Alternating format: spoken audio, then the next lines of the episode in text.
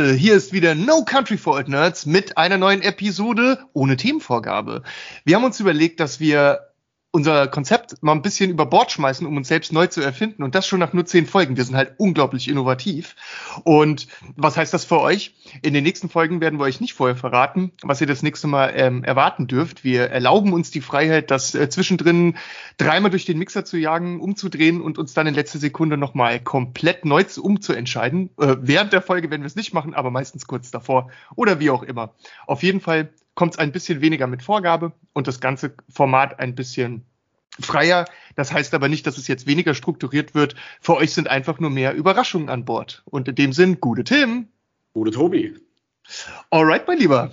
Ähm, da wir jetzt in unserer neuen konzeptlosen Konzepthaftigkeit aufgehen, ähm, gibt es da sowas, was ich in der Nase und im Mund und in den Ohren habe seit einigen Wochen, nämlich eine ganze Menge Wüstensand. Ja. Und ähm, zu dem Thema oder anlässlich dieses Umstandes würde ich gern heute mal ein bisschen mit dir über Dune babbeln.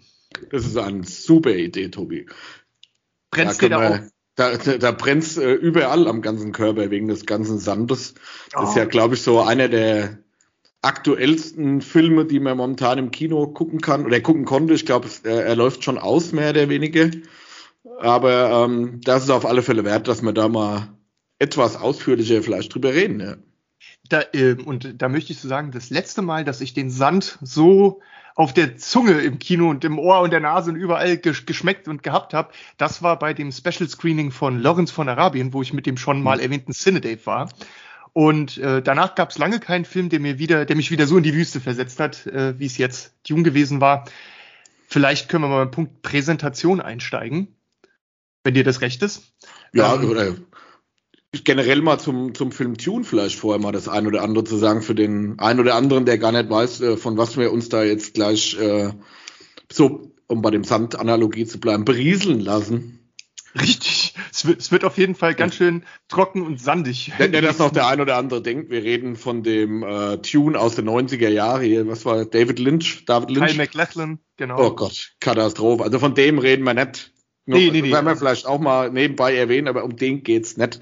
Falls jemand jetzt sagt, verdammt schade, gerade diese Trash-Tune-Verfilmung fand ich geil. Sorry. Man muss ja aus, ähm, also ohne jetzt die besprechen zu wollen, dass sie halt auch tolle Schauspiele hat, ja. Ich meine, wie der Film ist, das kann man aber wann anders besprechen, aber hat eigentlich ja auch eine tolle, interessante Besetzung, ne? Der ja, alte. aber Umsetzung ja. war nicht so gut, ne? Die war, ähm, da kann man drüber reden, ja. Wo hast Aber du den Film? Fangen wir mal so an, Tobi. Wo hast du den Film geguckt? Ich habe den Film geguckt äh, im Astor, in meinem Lieblingskino in Frankfurt, ja, was ich ja schon mal äh, so hochlobend erwähnt habe. Und nach der gesamten Corona-Zeit, also jetzt nach gut zwei Jahren, war das mein erster Kinobesuch. Ich bin äh, Samstagmorgens viel zu spät zu Hause los, obwohl ich mir fest vorgenommen hatte, mit Wecker und allem zu einer bestimmten Uhrzeit loszugehen und habe mich dann total abgehetzt, kam unten auf der Zeile an, um mich rum einfach Menschenmassen, alles rappelvoll, jedes Restaurant, jeder Sitzplatz, alles einfach nur voll, voll, voll. Und dann bin ich mit meiner Maske so halb am Schwitzen durch die Menge zum Kino gerast weil wenn man zwei Jahre nicht im Kino war, dann habe ich irgendwie vergessen, dass ja auch diese halbe Stunde Werbung auch mittags kommt. Denn ich bin gegen 13 Uhr in die Vorstellung gegangen, weil ich an dem Tag später noch, noch andere Sachen machen musste. Und kam dann da total abgehetzt an. Und ja, da war dann erstmal halbe Stunde warten. Du warst quasi schon bei einem Wüstenfilm vorher schon geschwitzt. Hast äh, quasi genau. körperlich schon mal mit Schweiß drauf und hast dir im Vorbeigehen oben noch mal aus so einer Blumenkaraffe noch mal ein bisschen Sand ins Gesicht gedonnert am besten. Genau, halt, ne?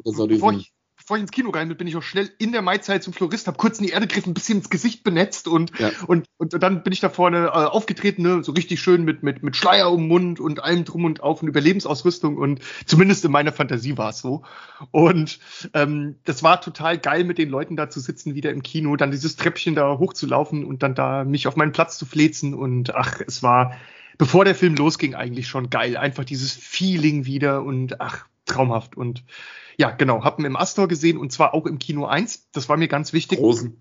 Im Großen, wo sie halt auch diesen äh, tollen Dolby Atmos Ton haben und da der Ton, so viel schon mal vorweggespoilt, für mich eine der besten Sachen an dem Film war. Es gibt viele andere gute Dinge, aber der Ton hat mich besonders begeistert und das ist spannend, weil das ganz, ganz selten bei mir passiert, dass mich der Ton eines Films ähm, ich rede jetzt nicht vom klassischen Score, ne? also von der Musik eines Films. Ich meine jetzt eher so auch den Effektton, wenn ein, ein, ein Raumschiff das, abhebt das, oder irgendwas. Das Drückende des Tons. Genau, dieses Wabern, dieses Rattern und Genau, du sagst es. Und, und das war bei Dune für mich sehr besonders und das habe ich äh, genossen. Und ich wusste schon vorher, dass das ein Thema wird und bin deswegen auch ins Kino 1, um da halt eben diesen Atmosphären zu haben. Und ich wurde nicht, ich wurde nicht enttäuscht. So Siehst du, wir haben die, ich war mit meiner Frau, wir waren in der lokalen äh, Kinosituation, das heißt hier in Gelhausen im Kino, die auch gerade neu renoviert hatten. Habe ich vorher noch gar nicht gesehen neue, äh, neues Konzept quasi, so für den Eingangsbereich. Innen drin jetzt so Partner, Sitzlounges. Geht schon ein bisschen Richtung Astor, nicht ganz so nobel natürlich. Ähm, aber muss ich auch sagen, richtig geil gemacht mittlerweile in Gellhausen im Kino. Also auch da eine absolute Empfehlung. Man muss dann immer in die teuren Franchise-Kinos gehen. Auch äh, kleine exklusive Vorab-Kinos. Und er kam echt gut rüber da, muss ich sagen. Wir waren allerdings auch wann kam der raus? Mittwochs. Äh, wir waren dann direkt donnerstags, in der, auch in der 17 Uhr Vorstellung, also auch was Ungewöhnliches eher. Mhm. Da war halt kein Mensch drin, außer wir. Da waren vielleicht noch acht oh. andere. Hinter uns eine Familie mit elf, zehnjährigen Kindern, wo ich gedacht habe, okay, mal sehen, wie die das so finden. Das eine Kind hat auch nach, direkt nach drei Minuten gesagt, Papa, ich habe Angst. Oh. Und ich sag, okay, vielleicht ähm, hätten, haben sie, hätten sie vielleicht sich vorher mal informieren sollen, um was es geht.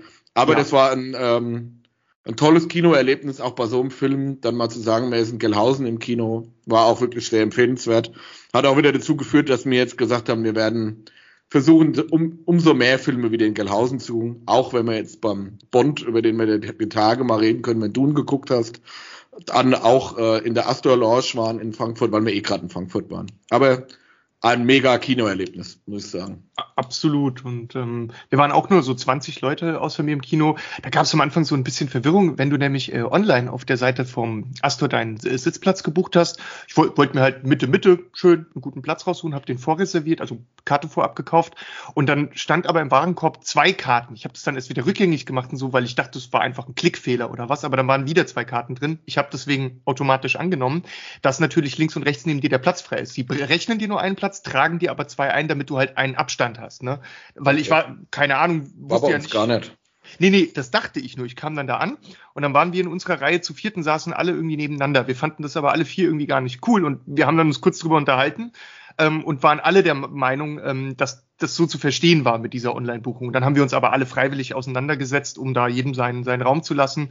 Und das war dann auch ähm, entspannt, waren wie gesagt 20 Leute da. Astor hat wie immer super Performance gehabt. Die Leute waren pünktlich am Platz, um die Bestellungen anzunehmen.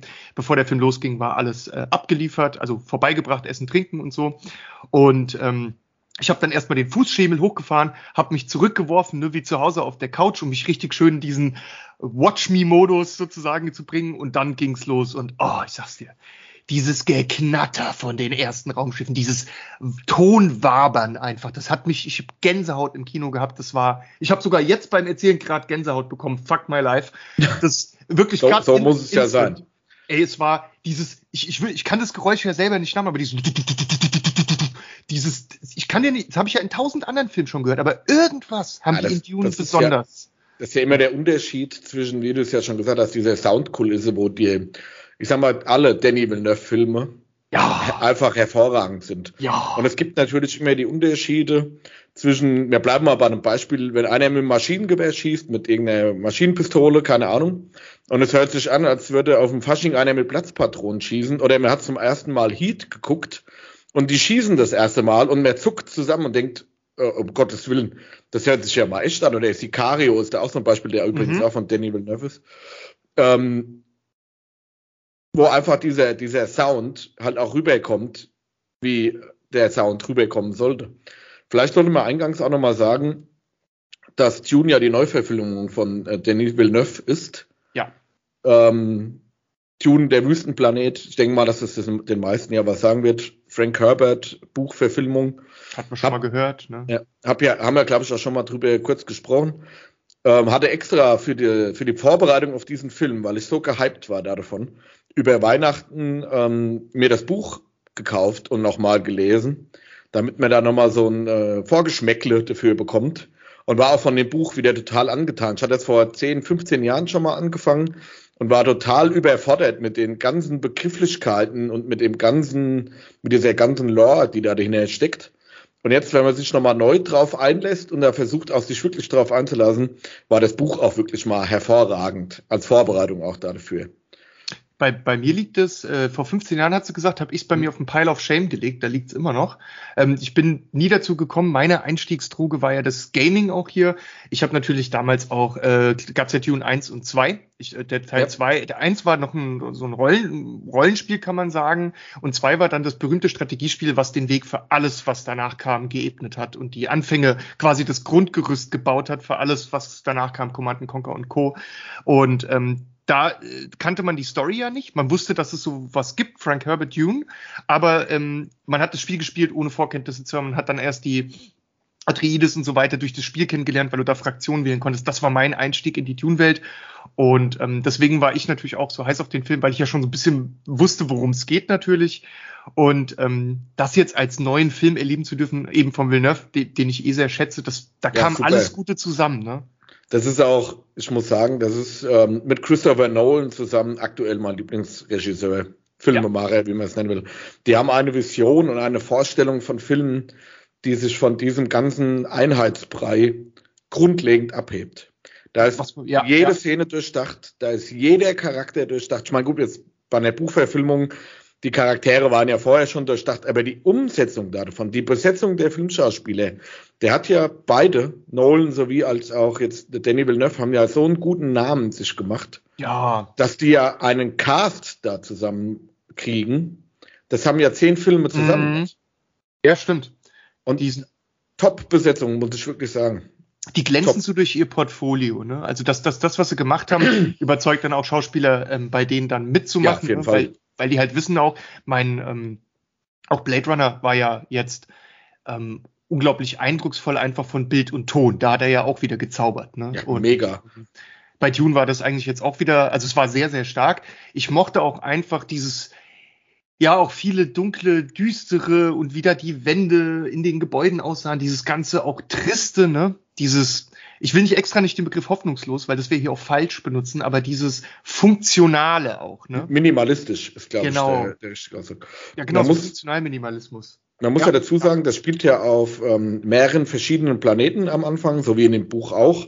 Ja. Das spielt irgendwo, ich glaube, 10.000 Jahre in der Zukunft, ne? so roundabout. Mhm, glaub, ja. Ähm, haben ja mehrere Technik-Epochen da. Ich mache, versuche mal eine Kurzzusammenfassung. Jeder ja. eingefleischte Tune-Fan sehe mir nach, wenn das äh, nicht hundertprozentig korrekt ist.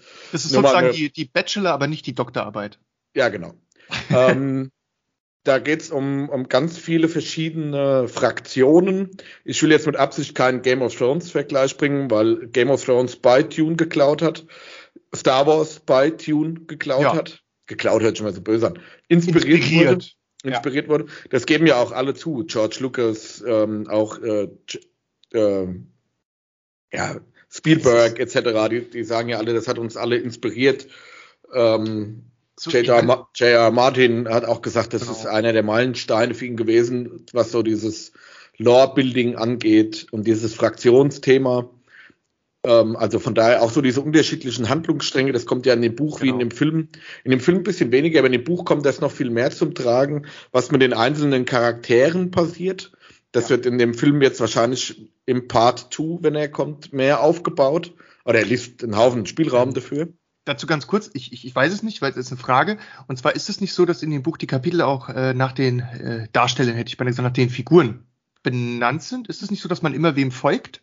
Benannt nicht, aber du, du merkst immer, wem du folgst. genau, du bist also immer mit da, so ein Staffellauf durch die Charaktere. Ne? Genau, das ist auch immer so ein bisschen, das finde ich ganz cool, auch in dem mhm. Buch.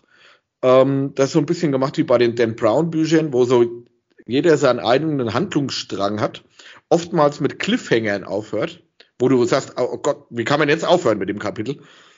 Zu einem anderen Protagonisten umschwankt und da dasselbe macht. Das heißt, du, du verschlingst irgendwann das Buch, was bei June etwas schwierig war, weil da wirklich super viele generierte Wörter drin vorkommen, die man ähm, die man nicht, nicht kapiert, was die damit meinen. Also nur allein der Hauptdarsteller oder der Hauptprotagonist hat, glaube ich, vier oder fünf, vier verschiedene Synonyme in dem mhm. Buch. Die einen nennen ihn so, die anderen nennen ihn so, er selber nennt sich wieder anders. In dem Haus Arthritis hat er einen Namen, bei den Wüstenvölkern hat er den Namen. alle reden ja. wieder von einem dritten Namen. Ich will jetzt nicht zu so tief ein, drauf eingehen, sonst ist da so Spoiler. Müssen wir auch aufpassen, dass wir es nicht spoilern. Was? Oder dann, nur mit, Spoilern? Niemals. Nur mit Vorwarnung dann. Ähm, also es, im, im Buch ist es echt teilweise schwierig, aber schön erklärt. Das ist auch noch so Oldschool Science Fiction, ja. wo man sich das viel besser vorstellen kann, als es bei vielen, vielen neuen Science Fiction Büchern ist, was ich auch in der Buchfolge schon gesagt habe. Und ich muss sagen, um jetzt mal auf den Film, den Bogen auf den Film zu schlagen, ja. ich hatte am Anfang Angst oder die Bedenken, dass man das kinowürdig rüberbringen kann. Ja, Weil total. es einfach sehr tricky ist, was da im Hintergrund ja. läuft. Und die, ich habe es ja dann bei meiner Frau gesehen, mit der ich dann ja viel, die den Film auch sehr äh, liebt oder ja. sehr gut findet dann nachher gemerkt habe, die auch die, die, das Buch nicht gelesen hat, ähm, die dann so die ein oder andere Frage hatte, warum ist das passiert, wieso ist das passiert. Und da muss man den Film schon ein, zwei Mal geguckt haben, glaube ich, um sich das selber beantworten zu können. Und es sind auch ein paar Punkte weggelassen worden, die das ein oder andere vielleicht noch besser erklärt hätten. Das muss ich sagen. Und das ja. hätte man mit ein, zwei Sätzen machen können. Also man hätte keine halbe Stunde mehr gebraucht. Aber das macht auch den Reiz des Films so ein bisschen aus, muss ich sagen. Es, ich glaube, die, die große Leistung ähm, war ja auch, das anschaulich zu zeigen, so dass man genau. völlig verwirrt rausgeht. Und deswegen ist ja der Dune-Film, der jetzt im Kino lief, auch nur die Hälfte des ersten Buchs. Ne? Mehr hat er gar nicht geschafft in der Zeit zu verarbeiten. Und das heißt, wenn jetzt der Nachfolger dann äh, kommt, ist damit erst, wenn man den gesehen hat, das erste Buch gecovert. Ne? Momentan ist ja nur die Hälfte des ersten Buchs, soweit, soweit ich weiß. Und, ja, thematisch, thematisch würde ich sagen, die Hälfte viel Hintergrundstory. Ja haben sie, sag ich mal, so ein bisschen weggelassen. Es ist auch ein ja. bisschen was weggelassen worden, glaube ich, um nicht in dieses ähm, höhere Altersrating reinzukommen. Also im Buch sind viel explizitere Gewaltszenen, sage ich jetzt mal, auch mit drin.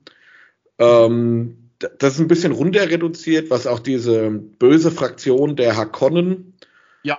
ähm, so ein bisschen ähm, abschwächt, die eigentlich noch viel äh, expliziter den Terror ja. da auf diesem Planeten ausüben und so das ist ein bisschen rausgemacht worden. Ich denke, da ging es auch um das Rating von dem Film, dass das nicht ab ja. 18 oder ab 16, also ich glaube, der ist nur auch. ab 12 gemacht ist, um einfach das zugänglicher zu machen.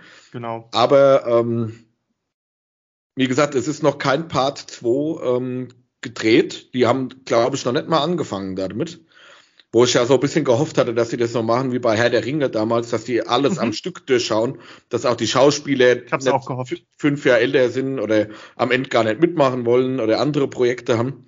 Da war, glaube ich, so das Problem, dass da Corona ganz schön reingedonnert hat. Ja, ja, der ja. hat sich ja auch sehr verschoben, der Film. Aber ich muss sagen, wenn sie da wirklich den zweiten Teil machen, Danny Villeneuve den machen darf, und jo, deshalb bitte. meine Aufforderung, bitte geht ins Kino, wenn das noch geht guckt euch den an, damit, damit wir alle, die den lieben, einen zweiten Teil bekommen oder den Part 2 bekommen. Ja. Und das dürfte dann so thematisch, ist das, ja, ich sag mal, die Hälfte vom Buch. Da ist ein bisschen was genau. weggelassen worden, ein bisschen verändert, will ich jetzt nicht sagen, ein bisschen geklettet worden, damit es halt auch, ich will jetzt nicht sagen Mainstream wird, weil das ist ja absolut nett. Also wer Mainstream Popcorn-Kino da erwartet, der wird da vielleicht ein bisschen enttäuscht sein. Das muss ich äh, vielleicht vorneweg mal sagen. Ja, er hat halt, ähm, also es gibt ja irgendwie dann so diese, diese klassischen Science-Fiction-Action-Filme, wo die Handlung schön straight durchgeht. Ne? Man hat ruhige Phasen, Action-Phasen, ruhige Phasen, Action-Phasen, Konklusion und Ende. Ähm, und das, äh, hier gibt es zwar auch ein paar, zwar ein paar klassische Parts, die an bestimmten Stellen kommen, aber bis dahin hat man immer so das Gefühl, so man, man, man weiß noch nicht so ganz genau, in welche Richtung es dann gehen wird. Und das fand ich ganz nett so. Also man hatte schon so gewisse Ahnung, aber wie es dann ausgestaltet wurde, das hat mir gut gefallen. Ähm, und ach, ich würde so gern schon über spoilerische Details reden, aber es geht nicht. Ähm, es gibt, es gibt. Nein, ich darf dazu nicht sagen, aber ich würde es. ja, müssen wir echt, echt falsch Es gibt andere Filme, wie, zum Beispiel. Wie, wie zum Beispiel den, den James Bond, wo ich vorhin gesagt hatte, da würde ich dann auch eine Folge machen, wo wir von vorn, oder mal, will mir da ja. mal drüber reden, wo ich dann auch gern spoilern möchte. Hier da der Film aktuell ja noch im Kino läuft und er mir am Herzen liegt, was man beim James Bond nicht sagen kann, ähm, würde ich gerne niemandem das Kinoerlebnis versauen. Gerade wenn man einen noch überzeugen kann, dann nochmal reinzugehen halt. Ne? Wollen sowieso nicht. Ähm, wir müssen nur gucken, wie wir dann ein paar ähm, inhaltliche Sachen auch besprechen wollen, die wirklich besprechenswert sind. Da waren jetzt in dem ersten Film äh, schon einige dabei, ähm, die, die ich super spannend fände, mal auf den Punkt zu bringen. Aber äh, bleiben wir beim Drum herum sozusagen. Ja Wahnsinnspräsentation, wahnsinnig geiler Ton. Das Zusammenspiel von beiden macht es zum Besonderen. Ähm, er hat auch einen interessanten Pace. Also mir persönlich kam es so vor, als ob die, die wie, zweieinhalb Stunden sind. Ich weiß gar nicht mehr. Ja, mehr als zweieinhalb Stunden, glaube ich. Genau. Kam mir viel, viel kürzer vor. Absolut. das ist immer ein Zeichen für, für was Gutes, wenn die Zeit schneller rumgeht, als du es äh, echt wahrnimmst. Ähm, nee, die Zeit geht äh, langsamer voran, als du sie wahrnimmst. Und das war bei Dune auch der Klassiker. Am Ende habe ich schon im Kino gesessen, next, next, mehr, mehr, ja. gib mir her. Und ähm, ich war, bin, bin, auch da raus und war so enttäuscht, dass du jetzt ja. nicht weißt, wie jetzt bei Herr der Ringe. Zum Beispiel, da wusstest du ja nächstes Jahr im Dezember kommt Jahr. der zweite Teil. Genau. Und dann kommt der dritte Teil. Und da, und da ist man rausgegangen und hat gesagt, oh Mann, bitte, bitte, bitte mach den Part 2. Bitte, bitte, bitte. Das ja. war für mich als Cineasten, der ähm, nicht nur auf Popcorn-Kino steht genau. und alle auch das Buch gemocht hat, äh, wenn da kein Part 2 kommt, dann, äh, dann weiß ich echt nicht weiter. Und der Danny Villeneuve, ich habe mir sehr viele Interviews dazu dann auch angeguckt, zu ihm oder zu dieser, zu dieser Entstehungsgeschichte, was er für eine Idee darin hatte. Und er hat ja dann selber gesagt, das war eins seiner Bücher, wo er als Zehnjähriger, ja. glaube ich, gelesen hat und dann im, im, im Kindheitsalter mit seinem Schulfreund schon überlegt hat, wie man das verfilmen kann. Weil ja. er schon immer Regisseur war. Also das ist für ihn, ist das eine Verwirklichung von einem Kindheitstraum. Und ich ja. finde, das merkt man, oder?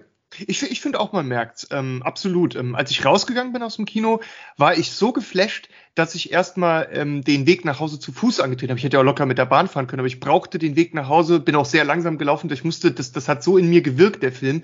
Das musste langsam, der Staub musste sich da, äh, oder der Wüstensand ein bisschen wieder setteln nach dem Erbeben auf dem Boden. Ich habe da bis, selbst als ich zu Hause war, war ich noch so wie von so einem Nebel von diesem Film umhüllt. Das hat mich echt mitgenommen in einem positiven Sinn. Und das machen halt ganz wenige Filme nur noch bei mir, weil man auch so viel schon gesehen hat. Und ähm, ich weiß immer, dass es was ganz Besonderes war war, was ich erlebt habe, wenn sowas passiert, dass ich dann danach quasi wie so ein Zombie danach nach Hause laufe. Mein Gehirn arbeitet unglaublich viel und drumherum ist nur noch Motorik für die Bewegung, lauf nirgendwo gegen, lass dich nicht überfahren.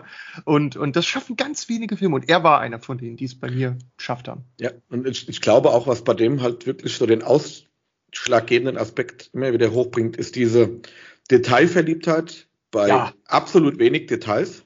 Mhm. Mhm, mhm. Trotzdem Schön gesagt, ja. das so umzusetzen, und man hat ja eine Vorstellung aus den, aus den Büchern gehabt, so wie es ja bei Herr der Ringe auch schon ein paar Mal gesagt hat. Ich habe mir das als Jugendlicher so vorgestellt und so haben sie es umgesetzt. Und das ist da auch wieder. Die Charaktere sehen vielleicht ein bisschen anders aus. Der ein oder andere Charakter wurde auch umgegendert, nenne ich es jetzt mal. Also mhm. ist im Buch normal ein Mann, dann war es eine Frau, liegt vielleicht auch dran, um einfach mal zu sagen, Klar. um nicht so viele ähm, männliche Rollen dazu also zu etablieren.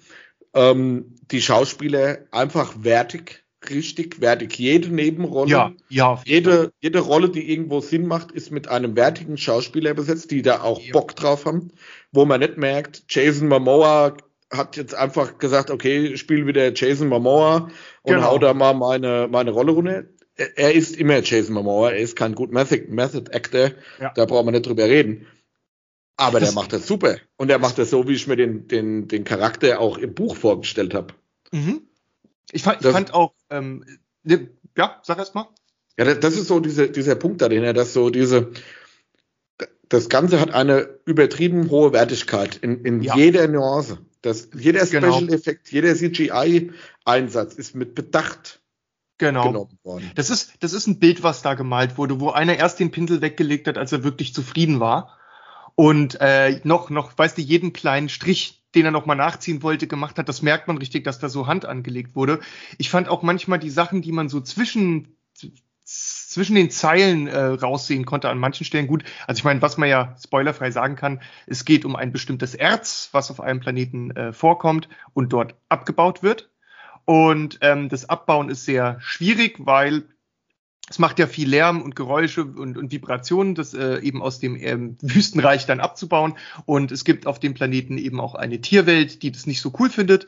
Und wenn dann das abgebaut wird, kommen dann eben quasi durch den, ja, durch die Baustelle verursacht diese Tiere dorthin und wehren sich natürlich das, auch. Das, das, kann man ja schon sagen, kann man schon, es da um, um, riesige Würmer geht. Das sieht ja, man ja Sandwürmer. Auf, dem, auf dem Plakat halt auch schon. Ja, okay. Und selbst das sich ein keine Ahnung, 500 Meter langen riesigen Wurm mit 50 genau. Meter Durchmesser vorzustellen, war in den Original, also in den Filmen aus den 90ern ja eine Katastrophe, wie das umgesetzt ja, wurde. Ja, ja. Und da dieser Wurm yes, taucht durch diesen Sand, das ganze Kino hat vibriert. Genau, wie Der ein taucht Wal. das erste Mal auf und Weißt du was? Also wenn, wenn man nur billige CGI aus Rotzfilmen gewohnt ist, muss man sagen, alle guckt euch bitte mal Tune an, ja. wie man so ein lapidares Lebewesen in ja. CGI so darstellen kann. Weißt du, du kriegst bei, wenn du den siehst, wie der sich durch den Sand kriegt, auch mit diesen langsamen Richtungsbewegungen, ne?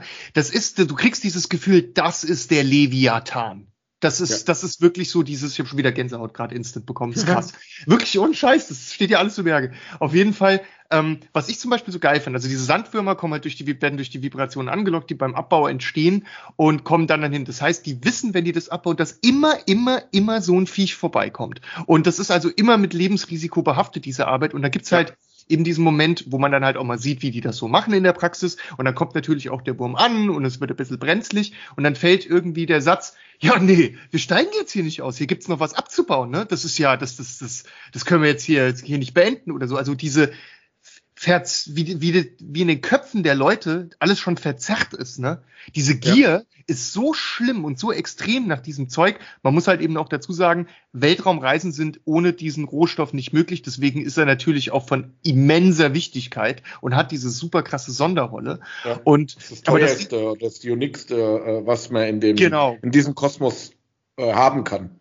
Genau. Also das wertvollste oder, oder um in, in Magic zu sprechen, ultra rare, ja, sozusagen. Ja, ultra rare, ja. Genau. Und ich fand das eben sehr, sehr krass, als ich diese Szene im Kino gesehen habe und dann so, nein, sozusagen, wir machen jetzt hier weiter, ne, Procedure, Standard Procedure und so und werfen ihr Leben weg. Für nichts, ja, also ja. das heißt, und ich, aber, aber das war so Standard, so basic quasi ähm, von diesen, in der Natur der Leute in diesem Film, das fand ich total erschreckend. So, so wie so eine Art Reinkapitalismus, weißt du, ja, der da. Und das ist, das ist ja auch genau der Ansatz da dabei. Wir sind jetzt ja relativ schnell vorangesprungen, ja. um, um das mal zu sagen. Ähm, um nochmal so die, die, den kurzen Bogen zu schlagen. Also es geht in diesem Film, Buch, wie auch immer, relativ viel um, ja, ich sag mal so Klassensysteme, Rollen, Herzogtum etc. pp, was sich erstmal sehr abstrakt immer anhört aber in sich super viel Sinn macht. Und der Film, wie ich ja schon gesagt habe, lässt an der einen oder anderen Stelle Informationen weg, die vielleicht geholfen hätten, das nochmal ein bisschen besser zu erklären, wie jetzt, was mhm. äh, Tobi gerade gesagt hat, mit dem Tune, also dieses Spice, das auf Tune abgebaut wird, so heißt dieses ja. Erz, ich weiß gar nicht, ob man es Erz nennen kann, was gleichzeitig auch wie eine Droge funktioniert, was ja. eigentlich eine Droge in dem Sinn ist. Und die wird halt benötigt, um diese interstellaren Reisen überhaupt bewältigen zu können.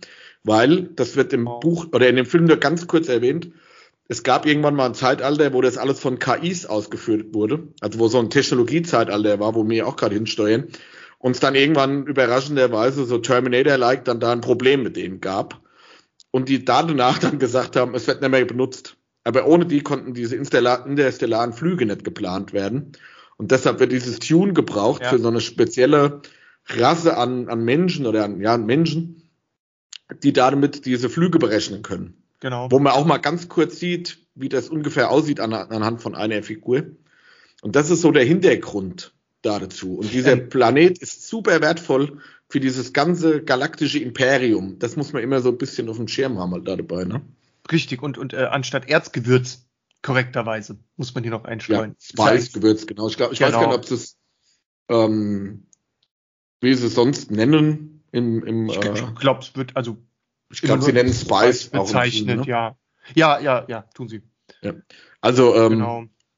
Genau. Also, also um, um jetzt nicht in die Spoiler-Gefahr zu kommen, würde ich sagen, ihr wisst, wie, wie gut wir es fanden, ihr wisst auch, warum wir es gut fanden. Jetzt hoffen wir, dass ihr euch bewegt fühlt, vielleicht ähm, auch mal einen Kinoabend mit dem Film zu investieren und dass es euch dann genauso gut gefällt.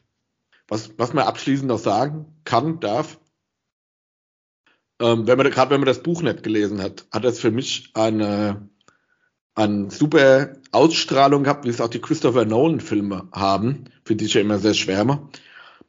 Das ist was, was nicht vorhersehbar unbedingt immer ist. was die meisten Filme haben heute, wo ich sagen muss, da weiß ich nach einer halben Stunde schon, wo der, oder nach 15 oh, Minuten schon, ja. wo der Film hingeht, oder wo die nächste Szene hingeht, oder wie sich Charakter entwickeln, oder, ja. und das ist bei dem nicht wirklich immer vorhersehbar, in welche Richtung das geht, wie sich das entwickelt, finde ich sehr Nolan-artig, ähm, gibt immer wieder einen, einen neuen Anreiz, solche Filme zu gucken, dass es nicht generisch ist. Ja, ja, kann ja auch zustimmen. Also es gibt, ich sag mal, ab so einem, einem, gewissen Moment hatte ich schon dieses 15 Minuten, ich weiß, wo es hingeht, Ding, was eine bestimmte Sache angeht, die dann auch so kam, wie ich es mir gedacht habe, aber beim Rest bin ich bei dir. Da ja. wusste man ja nicht, passiert ja, gut, Wer weiß halt wahrscheinlich auch schon selber zu viel über den Plot. Ja, daran liegt es. Wenn, Wenn du das jetzt nichts über den weißt, Plot weißt, ja. Dann, dann kann, ja, dann denke ich auch. Dann man muss halt immer auf dem Schirm haben, dass der 1960 in den 60er Jahren irgendwann geschrieben wurde, ne? Genau, das ist schon uralt. Und dass, die da sehr nah dran sind an dieser Umsetzung. Und dass man ja. natürlich jetzt, das ist ja immer so dieses Huhn-Ei-Prinzip, dass jetzt natürlich viele sagen, ah, das ist ja schon wie bei Game of Thrones. Ja, aber, aber das, das, ist halt die Vorlage zu Game genau. of Thrones. Und das für vieles so, andere. Ja. Genau, also das ist ja so diese, das, das ist ja das Ei in dem Fall. Oder das Huhn, je nachdem, wie man, ja. es sehen will. Also das ist ja der Beginning und nicht ähm, die Verwurstung von irgendwas. Ist so ein bisschen der geistige Vorreiter, geistige Gedankengeber, Absolut. der den Boden ausgebreitet hat, auf dem jetzt so viele neue Häuser entstanden sind. Ähm, es ging ja bis in den Strategiespiel hinein, äh, Bereich hinein, bis Command Conquer und so wäre wahrscheinlich nicht in der Form denkbar gewesen, wenn es Dune 2 nicht vorher gegeben hätte, ne, als Spiel. Und das von dem übrigens ein, ein, mega gutes Brettspiel auch rausgebracht. Mhm. Hatte ich selber schon in der Hand gehabt. Hab's dann nicht gekauft, weil man einfach nicht genug Leute hat, die Brettspiele spielen. Aber das ja. ist auch super gehypt und ähm, auch mit sehr vielen neuen Ideen, wer so Richtung Brettspiele geht, Tune auch äh, Empfehlung. Hat mir auch der nette Mann im äh, Terminal 3 Entertainment empfohlen, dass das ein sehr gutes, einsteigerfreundliches Strategiebrettspiel wäre. Nur mal so viel dazu. Apropos, da muss ich wieder hin, da warten nämlich äh, auf Halde zwei Comics auf mich. Die Fortsetzung vom Cyberpunk-Comic. Äh, das war sehr, sehr nett. Der nette äh, Mitarbeiter dort, als ich das erste bestellt habe, hat mir direkt ein kleines Fach eingerichtet und hat sich gedacht, der möchte bestimmt doch die anderen haben und hat die einfach für mich schon mitbestellt, bevor ich es gesagt habe. Also Wünsche des Kunden von den Lippen abgelesen. Vielen Dank, wenn du das hier hörst. Vom Portemonnaie ähm, abgelesen. Genau, und ich, ich finde es auch total schön, dass man jetzt immer wieder ähm, dann so regelmäßigen ähm, Grund hat, in den ähm, T3 zu gehen und sich da seine Sachen abzuholen, ein bisschen zu stöbern. Ich gehe da ja eh einfach so immer hin, aber das ist schön, so, so gefühlt jetzt einen Termin mit denen zu haben. Finde ich irgendwie sehr Gerade nett. in dem äh, Digitalzeitalter ja auch mal was Nettes. Ja, und, und vor allem bei den netten Mitarbeitern, die da auch einfach ja. arbeiten, muss man einfach sagen, es macht einfach Spaß hinzugehen, sich mit denen zu unterhalten und auszutauschen. Und die können einen auch gut beraten, wenn man was Spezielles sucht. Ja. Ich hatte neulich zum Beispiel Comics zum Thema Pflanzen, Natur, Blumen gesucht. Also irgendwas, was äh, um die Idee spielt und habe gesagt, naja, zum Beispiel sowas wie, wie ein Superheldencharakter wie Poison Ivy oder so, ne?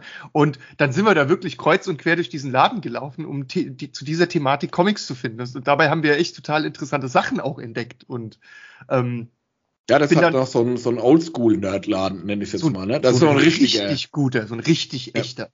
Der ist, der, der ist so true, weißt du, der ist so ja. true. Wie heißt die Straße, in der der ist in Frankfurt? Ich habe es jetzt nicht auf dem, auf dem Schirm, dass wir es auch mal so ein bisschen empfehlen können. Ja, muss ich sagen, ich kann es mir auch nie merken, obwohl es total einfach ist und man es eigentlich wissen muss, aber ich kann es nicht. Terminal, also T3 Entertainment, ne? Terminal 3 Entertainment. Genau. Das sage ich dir sofort, das ist nämlich hm. die äh, bam, bam, bam, Eschenheimer Straße 41a in 60313 Frankfurt am Main. Ja. Muss man auch zu sagen, der Laden ist so zweigeteilt. Auf der linken Seite ist genau. mehr Richtung Comics etc. Habe ich auch schon selber welche gekauft. Super wertige Sachen dabei. Da schlägt mir die Ohren zusammen, was sowas kosten kann. Und auf der anderen Seite ja. ist mehr so, ich sag mal, Brettspiel. Mhm. Laden, wo man auch sehr viel D&D oder DSA-Sachen bekommt und so. Da das geht einem das, das Kinderherz auf drin. Ne? Ja, total. Das ist ein Schlaraffenland, der Laden, ganz klar. Und ähm, das war nicht immer so. Sie hatten erst den Einladen und dann kam der andere ähm, rechts daneben, also das, wo du vor Ort Spiele spielen kannst äh, oder kaufen kannst, aber auch zocken kannst. Das kam dann erst dazu. Das war ein bisschen ähnlich dem Laden, in dem ich früher gearbeitet habe, wo es eigentlich auch genau diesen Split gab, nur in einem Laden, der so direkt in einem großen Raum war. Aber ich finde es sehr, sehr geil, dass sie das aufgebaut haben und dass es das wieder gibt. Weil mein Laden von früher, den gibt's ja nicht mehr. Und jetzt kann man wenigstens dahin gehen und die Sachen noch so schön in einer schönen Atmosphäre auszuprobieren. Der linke Laden, der den ganzen Nerdkram hat, der Nerdkram von oben bis unten, da ist ja auch noch ein Kellerraum unten drin mit den ganzen Comics, ne? Und da ja, ja, ich war jetzt auch schon drin. Ja. Super. Völlig verliebt. krass. Also da, Also da, ich war da eben vor zwei, drei Wochen, drei Wochen, glaube ich, erst wieder. Mhm. Meine, meine Frau hat mich da abgegeben wie im Kinderparadies quasi, wie im Bälleparadies beim Möbelhöfner. der kleine Ähm, Tim möchte bitte genau. an der Comictheke abgeholt werden. Ähm, und sie war nebendran oder ein paar äh, Häuser weiter in einem anderen Laden und Ja. hatten mich da quasi, wir haben uns gegenseitig zwischengeparkt, nenne ich jetzt mal. Ehrlich. Und da musste halt, also gerade in dem, ich bin ja immer so ein bisschen getriggert von so Brettspielen und so, gerade durch das, ähm, durch einen Kumpel von mir, der, wo, wo wir immer mal versuchen, auch so ein bisschen eine Crew zusammenzukriegen, mit denen man mal wieder Oldschool-Brettspiele spielt. Hat mich da so ein bisschen informiert dann in dem Laden zu so einem Thema wie, ähm, es gibt ein sehr ausgeklügeltes Dark Souls Brettspiel, das wirklich sehr, sehr gut gemacht sein soll. Da hatte ich mit dem, mit dem Mitarbeiter, mit dem Verkäufer da drin lang drüber gesprochen und hat mir da einiges erklärt und gezeigt und super interessant. Die, die Und da Idee muss man, muss man normal vorher das Portemonnaie abgeben, bevor man da reingeht. Ich habe jetzt zum Glück nichts Super. Größeres gekauft, Super. nur Kleinigkeiten, aber da muss man normal, muss man seiner Frau dann das Portemonnaie in die Kreditkarte und so anvertrauen, sonst wird's teuer. Richtig. Und währenddessen dann ihre Kreditkarte langsam heimlich aus dem Portemonnaie ziehen und wieder genau, rein. so ungefähr. Also da wäre Bock auf Brettspiele, Comics. Also mit Comics meine ich jetzt nicht hier äh, das äh, verrückte Taschenbuch und so Geschichten halt, ne? Sondern da sind Comicbücher drin, die sind besser aufgezogen wie jedes Buch halt, ne? Ey, das ist Wahnsinn. Und, und vor allem einfach zu allen Themen dieser Erde. Ja. Es gibt einfach, es gibt von Sherlock Holmes bis dieses, was ich jetzt mitgenommen habe, diesen Dreiteiler Trees, ähm, den, den, wenn äh, meine Freundin es gelesen hat, ich dann auch sehr gerne selbst lesen möchte. Ich habe es dann wirklich für sie gekauft mit diesem speziellen Thema, weil sie ja sehr ähm, pflanzenbegeistert ist. Und äh, ich habe mir gedacht, es muss doch irgendein cooles Comic geben, wo es irgendwie lebende Pflanzen gibt, die Erde von Pflanzen be überwuchert, überkommen wird oder irg also also quasi die die die an die Macht kommen. Irgend so eine verrückte Fantasy-Geschichte war total schwer zu finden. Aber du hast gerade gesagt, Dark Souls Brettspiel. Und weißt du, welche, welches Bild sich da bei mir im Kopf geformt hat? Ich habe ich hab mir so. Nee, nee, ich habe mir so ein Spiel, so ein Spieltisch vorgestellt mit so vier Leuten, die so ganz traurig und betröppelt, total entgeistert, total bocklos, total vernichtet so auf den Spieltisch gucken runter und alle so total manisch Nee, da, depressiv du, sind. du hast, und, du hast dich und verhört. einer, Du hast dich verhört. Ich habe gesagt Dark Souls, nicht Ja, ja. Assassin's Creed. Ich Nee, nee, ich meine schon Dark Souls. Das, das passt schon. Und dann springt einer von denen nach 72 Tagen auf, die sie da gesessen haben und sagt, ich hab's endlich geschafft. Und alle gehen heulend raus und der eine Typ ist super gut drauf. Dark Du, Souls du, live. du wirst lachen, die, ähm, die Empfehlung von dem der Mitarbeiter, der hat auch ähnlich ausgesehen. Ich habe gesagt, oh, ich bin ich bin ein riesen Dark Souls Fan und ähm, habe mich schon, hab, das ist schon seit drei Jahren bei mir auf der Amazon Wunschliste des, des Brettspieler davon. Man muss halt auch sagen, das kostet halt auch mal die Einsteigerversion, also das Grundpaket kostet halt schon mal ein Hunderter halt, ne? Dieses und- 100 Euro für pure Frustration haben. Genau, und ähm, der hat dann halt gesagt, das macht nur Sinn, wenn man das, man kann das zwar alleine spielen, da habe ich gesagt, gut, er kann jetzt auch einfach Dark Souls am, an der Playstation Genau. spielen. Und da hat er gesagt, es macht schon Sinn, das mit drei, vier Leuten zu spielen, aber die müssen da Bock drauf haben. Das ist ja auch so ein Grundthema bei diesen ganzen Brettspielthemen, bei diesen wertigen Brettspielthemen. Das macht keinen Sinn, sich das allein zu kaufen und sagen, oh, lustig, alle Nee. sind an Silvester da, ich hol mal Tune oder Dark Souls das Brettspiel raus. Oder diese ganzen anderen Sachen, das, das Nee. macht nur Sinn, wenn man drei, vier Leute hat, die da wirklich Bock drauf haben. Und der hat dann auch gesagt, fand ich super, die, die Art der Beratung. Wenn ihr eine Crew habt, die da Bock drauf hat, sowas zu spielen, kommt zusammen hierher. Wir erklären, also wir gehen dann mal so durch, was sind so die Interessen von jedem, welche Spielmechaniken. Die Dark Souls ist ja viel so Dungeon Crawler dann auch mäßig. Ja. Und alle müssen sich darauf einigen, irgendwas in der, welche Art Ja, Spiel ja. man nimmt. Weil es ist halt wirklich das kompetitive Spielen, dass du das halt zusammen machen musst. Ja. Und äh, da gibt's ja wirklich super viele tolle Sachen, auch, auch einsteigerfreundliche Sachen. Und bei dem Dark Souls hat er wirklich gesagt, also da brauchst du wirklich drei Leute, die da Bock drauf haben, weil wenn einer stirbt, sind alle tot. Und Ja, da okay, muss man krass. aufeinander abgestimmt sein. Und das, das kann sich über Stunden ohne Progress ziehen. Also wie es halt das richtige ja Spiel auf ist. Halt, ne? gut. Es ist halt dafür halt auch der Feier, da hat er ja auch gesagt, der Moment des Feierns ist natürlich umso Klar. größer, wenn man, wenn man es geschafft hat. Und es gibt dafür, die hatten, ich habe da vor diesem Regal gestanden, die hatten da dafür das Originalspiel gar nicht da, das permanent vergriffen. Ja. Ähm, also das äh, Starter-Paket. Und da gab es, glaube ich, einfach zehn Expansions dafür, die jedes Mal auch um die 80, 90 Euro gekostet haben. Und er hat gesagt, die sind halt so teuer. Der hat mir dann so diese Figürchen, diese Minions da drin gezeigt. Ja. Das ist halt schon brutal wertig gemacht halt, ne? Das darfst du halt keinem Kind in die Hand drücken, ne? Ja, ja. Also, Und er hat dann auch erzählt, was ich ja schon öfter auch mitgekriegt habe, die, diese Brettspiel, Ära ist ja komplett neu entdeckt worden. Wir haben das letzte Mal ja, ja. viel über Bücher und so gesprochen, dass diese Ära genauso wie Schallplatten einfach wiederkommt. Genau. Und dieses Brettspielthema ist ein Riesenmarkt geworden. Ich habe ich hab ja jahrelang äh, in den 90ern genau das gemacht, so Beratung gegeben und sowas verkauft. Das war ja genau mein Job für viele ja. Jahre. Und das cool. war aber zu einer Zeit, als Brettspiele schon mal sehr beliebt waren, generell beliebt waren. Dann kam so eine Phase, weiß nicht, 97, 98 rum, würde ich sagen, oder vielleicht war es auch dann äh, 99, wo der Hype wieder größer wurde, wo also auch wieder mehr Brettspiele produziert wurden, viel Neues kam. Ähm, wann kam Siedler nochmal raus? Das war auch in, in der Zeit nicht, gar nicht so viel früher. Ich gucke das kurz mal nach. 90er oder so war das, ne?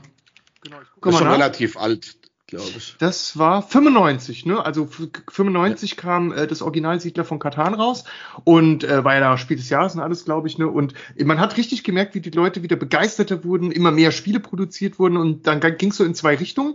Es gab ähm, diese richtig komplexen Fantasy Games, die auch mal gerne ganzen Tag dauern, ne? sowas wie Civilization von diesen ähm, krassen Strategiespielfirmen, komplexere Familienspiele, aber auch ganz viel einfache Sachen, auch viel Kartenspiele, mal so für zwei Personen, Dinge, die kurz gehen, die schnell gehen. Und dann war irgendwie jeder Bereich mit sehr, sehr vielen Spielen abgedeckt und du hast immer irgendwas Cooles für dich gefunden. Das war eine richtig coole Zeit und danach ging das alles so für, gegen ähm, wieder bergab, weil diese elektronischen Sachen so einen starken Aufwind hatten. Weil ich meine, bis, bis dann halt auch wirklich jede Oma in Deutschland äh, auf ihrem Handy angefangen hat zu zocken.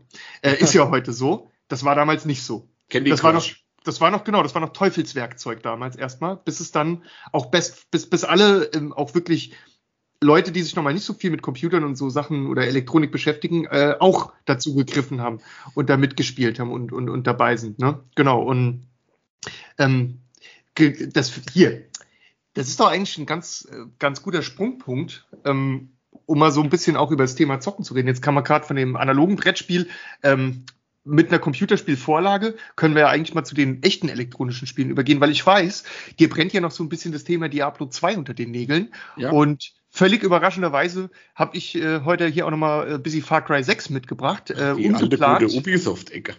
Genau, die, die gute Formel. Und äh, da, da wollte ich auch noch ein bisschen was zu erzählen. Eigentlich ist es für mich selber ein bisschen eine Überraschung, muss ich sagen. Was noch gar nichts mit der Wertung des Spiels jetzt zu tun hat, das, das Wort Überraschung, sondern, ja, komme ich noch zu, aber erstmal, ähm, es gibt diesen Nostalgietrip seit kurzem, dass man Diablo 2 mal so spielen kann, wie es ursprünglich mal war sozusagen. Und ähm, das hat ziemlich einen Hype oder sagen wir mal ein riesengroßes Interesse ausgelöst, diese Ankündigung, dass da was kommt. Und jetzt ist es da und du hast, äh, glaube ich, schon beta-technisch oder so gespielt, aber auf ja. jeden Fall schon gezockt. Und äh, sag mal, was geht denn ab mit Diablo 2 Nostalgia Edition? Ja, mit der Nostalgia Edition. Genau, also das ist eigentlich ein super kontroverses Thema. Ich hatte ja schon mal erzählt, dass ich vor über 20 Jahren schon mal dem Diablo 2 Hype verfallen war, aber nicht in der Form, wie das heute spielerisch ist, das muss man ganz klar sagen.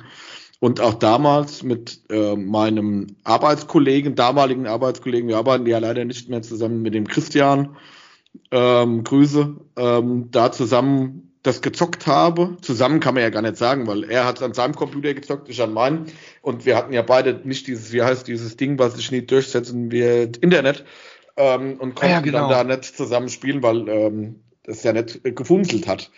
Mhm. Und jetzt haben wir uns bei der äh, Neuauflage von Diablo 2 quasi wieder zusammengefunden und zocken regelmäßig abends, diesmal über dieses, wie heißt, äh, Internet, zusammen ähm, Diablo 2. Und es ist ein Nostalgieflash pur.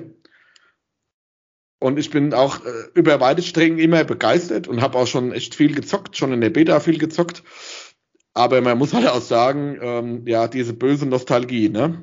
Mhm ich denke mal, jeder, der einfach Filme guckt, die 20 Jahre alt sind, die er früher geliebt hat und jetzt guckt und merkt so, ach du großer Heiland, äh, was, hab ich, hat, was fand ich da damals geil dran? Mh, hat sich ein bisschen Für, was getan, ne? Ja, ich sag mal, das Diablo 2, die Umsetzung ist halt insofern mega, weil das halt einfach grafisch das ist, was man sich früher vorgestellt hat. Man kann ja, ja immer hin und her schalten. Also die haben ja die, die neue Grafik auf die alte draufgelegt. Das heißt, du kannst permanent ja, über die G-Taste zwischen der alten und der neuen Grafik herstellen. Dann siehst du mal, wie das früher ausgesehen hat. vor 20 Jahren und dann, weil man denkt dann auch immer die, die Zwischensequenzen, so, das hat alles so ausgesehen. Nein. Wenn du da hin und her schaltest, siehst du erstmal, ach du Scheiße, so hat das mal ausgesehen. Krass, und, ja. Und, und auch immer, wenn du in einen neuen Abschnitt kommst, ähm, switch ich immer gern hin und her oder mal wieder neu andere Gegner siehst, andere äh, Gegner ansiehst, switch ich gerne immer hin und her. Wir hatten das eigentlich früher mal ausgesehen. Dann denkst du, das habe ich mal geliebt. Also die haben das eins zu eins ja. da drüber gelegt. Da ist in dem Sinn, bis auf ganz, ganz wenige Kleinigkeiten, keine wirklichen Neuerungen drin in dem Spiel. Ja. Und das führt dazu, dass das halt ein, ein mega Nostalgie-Ding ausführt, wie du dir vorstellen kannst.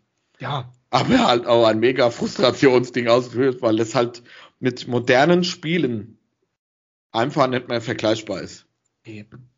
Das, das ja. einfach schwer zu erklären. Also ich, auf der einen Seite liebt man es, weil es das bringt, auf der anderen Seite hasst man es. Das muss ich wirklich sagen.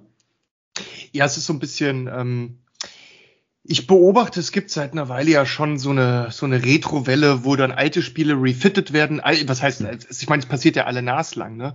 Und ähm, Ah, ich bin da immer so zwiegespalten. Einerseits denke ich mir, die Zeit, die für sowas draufgeht, kann man besser in, in neuere Spiele stecken, ja, in die Erfindung von, von neuen interessanten Sachen und man muss nicht immer das Essen von vorgestern immer und wieder neu aufwärmen.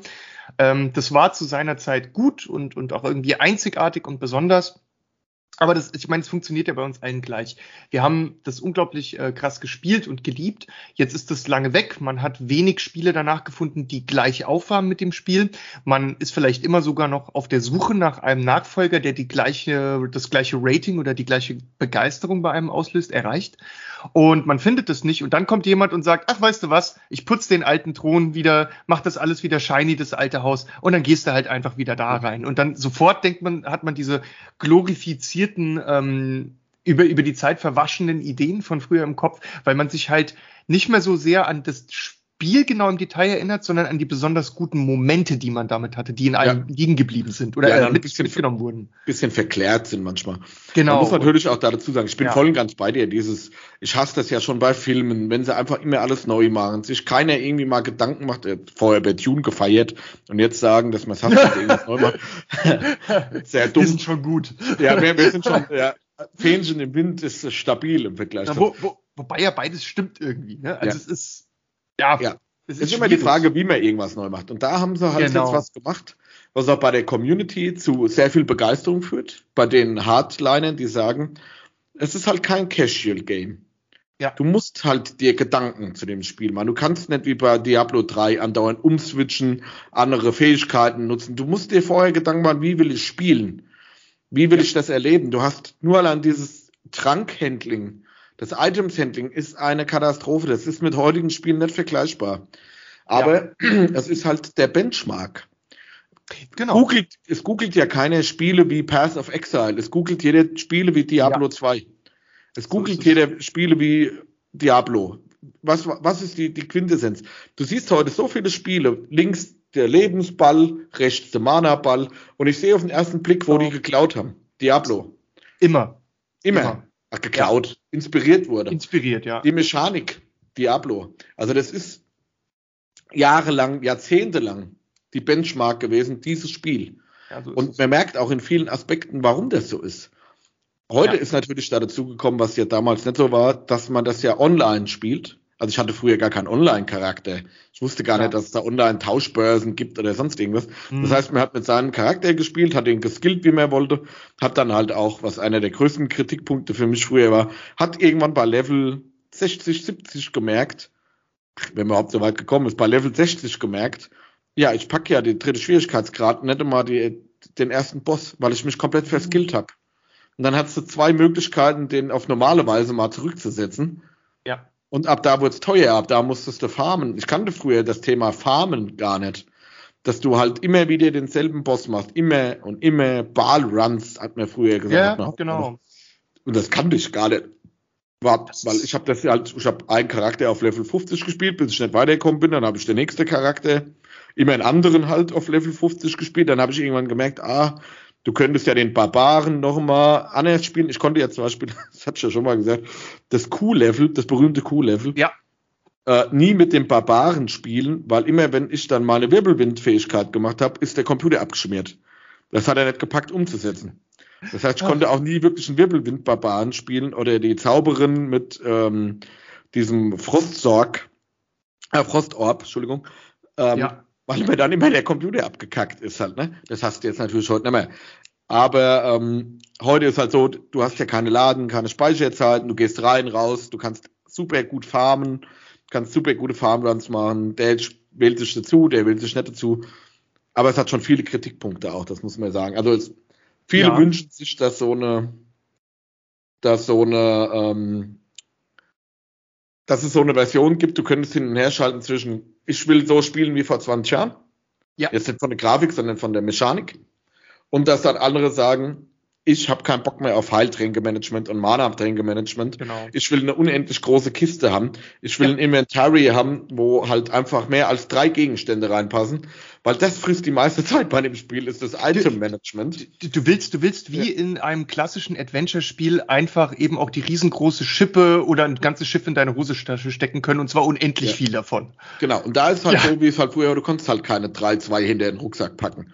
Genau. Ähm, und das, ich, ich, mir hoffen beide, mein Kollege und ich auch, dass sie da nochmal so eine Next-Gen-Variante ja. draus machen ich meine, dazu vielleicht nochmal, wenn ein Spiel ursprünglich geile Charaktere, eine coole Story, coole Mechaniken, coole, cooles Gear, Waffenrüstung und so hatte und man auch das am Spiel geschätzt hat, dann ist so eine Neuauflage natürlich cool, weil man sich wieder freut, mit diesen Instrumenten oder Werkzeugen dann auch arbeiten zu können. Das, das hat ja, ja. auch immer was äh, davon. Also es gibt ja auch in Destiny für mich jetzt zum Beispiel Knarren, die ich besonders cool finde und, und mich freue, wenn ich mit denen zocken ja, kann, wenn es Spaß macht. Gut, ne? dass du Destiny sagst. Wo kommt diese Formel her? Welche Diablo, Formel meinst ja, klar. Diablo ich meine, die Urerfindung äh, von den Loot-Farben erstmal ne, und der Aufteilung der Seltenheiten ist ja von denen vorgelegt ja, worden. Und das wurde tausendfach kopiert, genau. Da gibt's ja auch äh, mehrere, ich weiß gar nicht, ob es Podcasts sind, aber auf jeden Fall YouTube-Videos, wo die mal selbst in der Tiefe drauf eingehen. Ich habe neulich erst einen Artikel dazu gelesen, wo die selbst, die Erfinder davon erklärt haben, wie sie das entwickelt haben, wie sie da drauf gekommen sind und warum sie es gemacht haben. Das haben die neulich, gar nicht so lange her, im Rahmen dieser Diablo 2 Neuveröffentlichung, haben sie darüber gesprochen, was sie sich dabei gedacht haben ursprünglich und wie sich das entwickelt hat. Ist ganz spannend zu lesen. Und, ja, ähm, und man muss halt auch noch sagen, was halt jetzt wirklich krass ist, ist der Hype, der da drum gemacht wird. Ja, der war riesig. Das wird ja fast so zerrissen wie Cyberpunk. Da gibt's ja. ja bei Discord etc. Channel, die das zerrobben, wo ich mir denke, alle ähm, im Arschloch, dann spiel halt das Spiel nicht. Du da, weißt da doch, wie es vor 20 Jahren war. Mach's doch einfach nicht. Da, da muss ich aber dazu sagen, das äh, jetzt ohne Klugscheißern zu wollen, aber das, das war mir vornherein völlig ja, klar. Das, das, so aus, das war klar, dass das so einen riesen Drift gibt, weil eben die ganzen Leute, die jetzt mit der rosaroten Brille zurückgegangen sind, mhm. natürlich von den genau den Dingen, die wir gerade erwähnt haben, enttäuscht wurden. Scheiße, das war ja so, dass ich da alles manuell machen muss. Wie? Doom hat man ohne Maus gespielt? Oh, war das so, ja? Ja. Und da, genau, und da gibt es nämlich viele Dinge, an die man gar nicht mehr denkt. Verklärt, verklärt, ja. Völlig verklärt und besch beschönt. Ähm, gar nicht mal mit Absicht. Ne? Man muss, es war ja gut und man muss ja nichts beschönigen, was gut war, sondern nur schlechte Dinge vielleicht ja. im Nachhinein.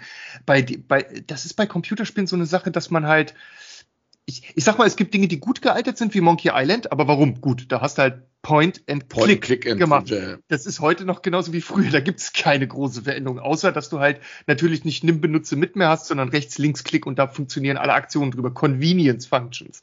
Das Ding ist nur, die wenige Zeit, die man heute hat, die man auf die wenigen Spiele aufteilen kann, da sind Convenience-Funktionen mit der Zeit einfach auch immer wichtiger geworden, weil das alte Management, was man früher so hatte, hat so viel Zeit vom Spielen geklaut. Es das war ja die Hauptzeit.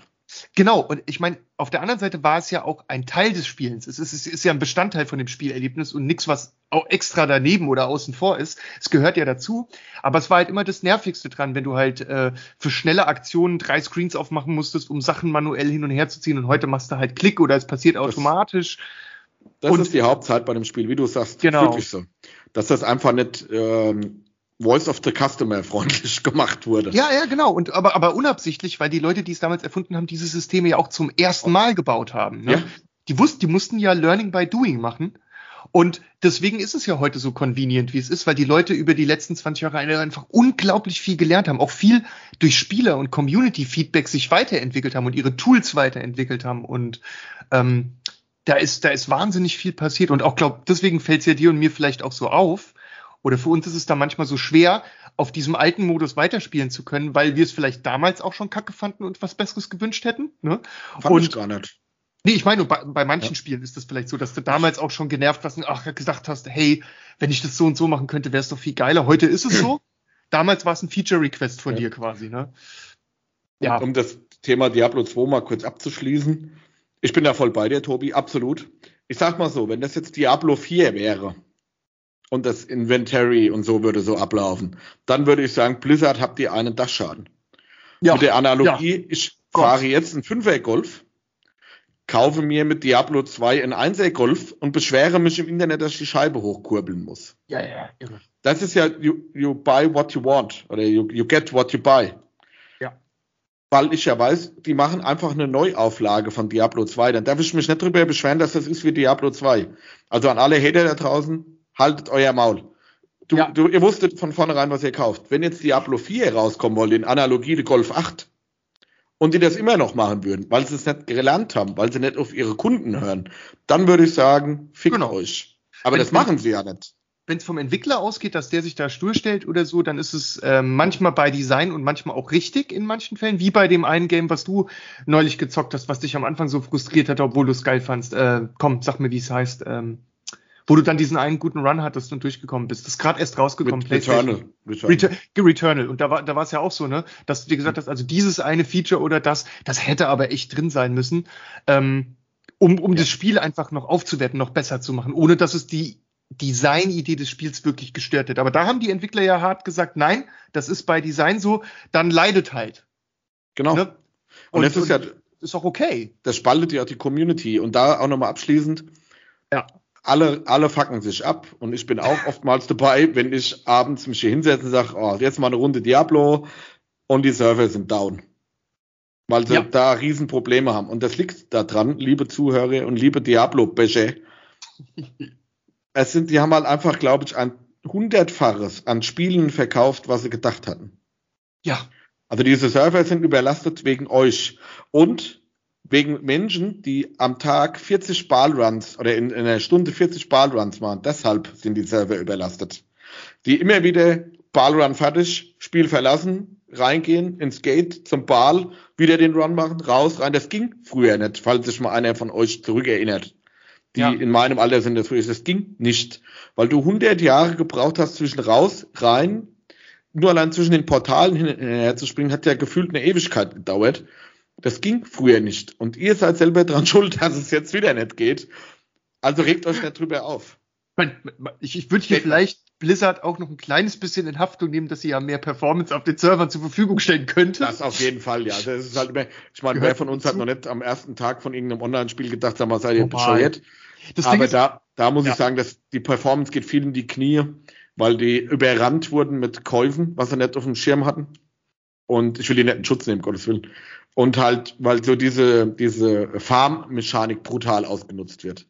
Brutal. Ja. Also wirklich, man muss sich überlegen, du kannst ja mit acht der Gruppen da reingehen und ich bin in Facebook-Gruppen, wo die sich prostituieren, Body-Leasing.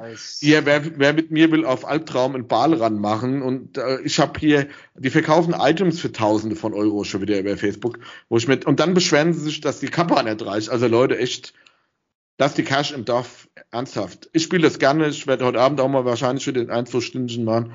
Aber man muss dann halt auch mal damit leben, dass das eben nicht so funktioniert wie soll. Apple. Und, und ja. äh, wo du gerade beim Thema warst, äh, später nochmal reinschauen. Wir haben euch ja jetzt das Hauptgericht für diese, für dieses Mal serviert. Ich habe jetzt noch einen kleinen Nachtisch nachzureichen. Ähm, Hast du noch ein, ein Guilty Pleasure? So, so ein bisschen. Von, Wobei, von dem du mal ein Update geben willst. So, eigentlich ja, aber ähm, ich glaube, das würde jetzt ein bisschen sehr umfangreich äh, dann doch ausfallen. Deswegen meist ein bisschen kürzer. Ähm, einfach so eine, eine kurze Geschichte aus meinem Leben. Und zwar, ähm, neulich hatten wir Assassin's Creed Valhalla und alle DLCs, alles fertig gespielt, alles geholt im Game, gemacht, getan, was man so machen muss oder will. Und dann saß ich so da und habe überlegt, na, was, was könnte man denn machen? Da geht es jetzt vor allem um Spiele, die ich mit meiner Partnerin zusammenspiele. Also jetzt nicht, was ich allein zocke, wirklich nur, was wir immer, wir haben immer ein Spiel, was wir gemeinsam so als Main Game spielen. Das war eben Assassin's Creed Valhalla. Und jetzt habe ich überlegt, was könnte danach kommen? Und es gibt eine riesen Auswahl zurzeit, also es war gar nicht leicht. Und dann, dann sah ich so dieses Far Cry 6 Bildchen vor mir und dachte mir einfach so spontan, ja, ja, ja, tu es, tu es, tu es tu es. Und dann hab ich, bin ich hingegangen. Du als und, äh, Ubisoft-Jünger. Richtig, sozusagen. Und äh, dann bin ich hingegangen und habe mir überlegt, na, diesmal nicht die große Edition, wie ich sonst bei Far Cry immer gemacht habe, habe einfach mal 69,95 die Standard Edition ohne Season Pass gekauft und äh, vor allem aber hauptsächlich für meine Partnerin, weil ähm, die, die neueren Assassin's Creed wie auch Far Cry sind eigentlich mehr so ihre Main Games. Die ersten Assassin's Creed Teile waren bei mir noch so Main, was ich so hauptverfolgt habe. Aber das ist dann zu ihr irgendwie auch ein bisschen rübergewandert, weil sie die sehr, sehr gerne spielt und auch Ubisoft-Formel-Spiele ähm, sehr, sehr gerne mag. Ähm, meine Partnerin ist so jemand, der wirklich jedes einzelne Dorf, jede einzelne Kiste auf der gigantischen Map abfahrt und erst zufrieden ist, wenn es, wenn es gar nichts mehr in der Spielwelt zusammengibt und alle Trophäen abgehakt sind. Und ähm, dann, dann war eben da dieses Far Cry 6. Und das Interessante war, im Vergleich zu den, zu den vorherigen Games, habe ich mich überhaupt nicht äh, informiert. Ich wusste, Giancarlo Esposito ist dabei, den mag ich gerne. Ja, Setting irgendwie Kuba-artig, Guerilla, das war alles, was ich wusste. Was auch sehr gut war, dass ich nicht mehr wusste, weil im Prinzip ist es auch einfach das, mehr gibt's nicht zu sagen. Aber ich habe es dann einfach geholt und fing dann einfach an, das da am Release-Tag ein bisschen äh, zu zocken. Und es macht so Bock. Es macht einfach so Bock. Also völlig, völlig überraschend. Ähm, ich habe andauernd Bock, das Spiel zu spielen, seit es da ist. Ich könnte wirklich morgens, mittags, abends hätte ich Bock, mich dran zu setzen. Ich mach's nicht, weil ich andere Sachen machen muss. Aber wenn ich jetzt gerade irgendwie Urlaub und gar nichts zu tun hätte, ich glaube, ich würde momentan einfach tonnenweise Far Cry spielen, weil ähm, es ist irgendwie ein cooler Start. Ähm, co cooler Action, Comedy Film mit, mit, mit, ach, ich meine, in Far Cry, du machst halt einfach kreative, abgefahrene Kills. Du hast abgefahrene Waffen, du hast total geile Tierbegleiter. Ich meine, du fängst schon an mit so einem fetten Krokodil, was neben dir herläuft, was du auf Gegner hetzen kannst, das Guapo heißt und total geile Perks hat, also total geile Fähigkeiten hat. Dann als nächstes kriegst du, kriegst du so einen kleinen Hund, der irgendwie keine Hinterbeine mehr hat, wo irgend so ein Mechaniker da so ein komisches Rollradmechanismus dran gebaut hat. Und das ist so ein kleiner Mechaniker, dieser Hund, der irgendwie Gegner ablenken kann, den du beim Sneaken benutzt. Ich Trailer gesehen, hat cool ausgesehen. Ah, Chorizo, Chorizo heißt ja. der. Und genau, und. Die ähm, wascht. Genau, und was ich cool finde, ist, dass sie doch so viele nette ähm, Ideen sie sich gemacht haben. Also beispielsweise Du kannst natürlich wieder mit allerhand Flugfahrzeugen, Hubschrauber, Flugzeugen, äh, mit, mit Pferden, mit, mit Autos durch die Gegend machen. Die kannst du alle modifizieren, da verschiedene Waffen und Sachen drauf bauen, um dann richtig Chaos zu stiften. Sehr geil fand ich auch noch. Ähm, das, ich meine, es macht mir immer Spaß, über die Karte zu fliegen in Far Cry. Das liebe ich schon seit eh und je. Zum Einsatzort mit einem äh, Flugzeug drüber fliegen, dann einfach aus dem Flugzeug abspringen, dann entweder Wingsuit oder Fallschirm, sich zwischendrin auch ein paar Mal ein paar Kilometer droppen lassen und dann wieder auffangen. Es macht so Laune. Und du kannst dir halt die bescheuersten, bescheuertsten Angriffsszenarios ausdenken. Also, was sie neu eingeführt haben, ich glaube, das gab es vorher so noch nicht. Es gibt dann halt so Flakgeschütze und du musst die erst diese, diese Flakstation äh, wegmachen, bevor du über gewisse Gebiete fliegen kannst, sonst wirst du abgeschossen. Aber ich liebe es, in diese Zonen reinzufliegen und dann kommt irgendwie Warnung, Warnung, sie wurden anvisiert und so. Und dann hörst du schon das, das, den Schuss, du springst im letzten Moment aus dem Flugzeug, fliegst mit dem Wingsuit auf das Einsatzziel zu, droppst da in der Mitte runter und verbreitest einfach nur Chaos. Es macht so Spaß und zusätzlich ist die Story auch nice ähm, so erzählt. Also es ist überhaupt nichts Außergewöhnliches. Da erwarten irgendwie bis jetzt keine Überraschungen jeglicher Art. Es ist genau das, was du denkst. Ja, das ist, ist halt diese, diese Far Cry-Formel, ne? Genau. Das ist so dieses, die haben ja die letzten, ich glaube, seit Far Cry 3 immer es gepackt, sehr ikonische Bösewichte da rein zu basteln. Genau. Genau. Gegenspiele, die aber dann auch wieder irgendwo äh, dann aufeinander irgendwo, wo du denkst, okay, wie schlimm soll noch jemand werden? Und ich genau. glaube, was ich gelesen habe zu Far Cry 6, und das denke, kannst du bestimmt bestätigen, ist, dass sie jetzt den Twist für sich selber eingebaut haben, dass sie das sich selber nicht mehr ernst nehmen da drin. Ja, ja, genau. Das dass sie refer referenzieren ja? darauf, was ihnen Tim Bechtold zum Beispiel immer vorwirft, dass es alles ähm, immer dieselbe, dasselbe, dasselbe Rezept ist. Und das ja. nehmen sie, glaube ich, jetzt selber nicht mehr ernst. Das Oder? ist tatsächlich, ja genau, das ist ganz interessant, dass du sagst, weil das steht auch auf meiner Liste drauf.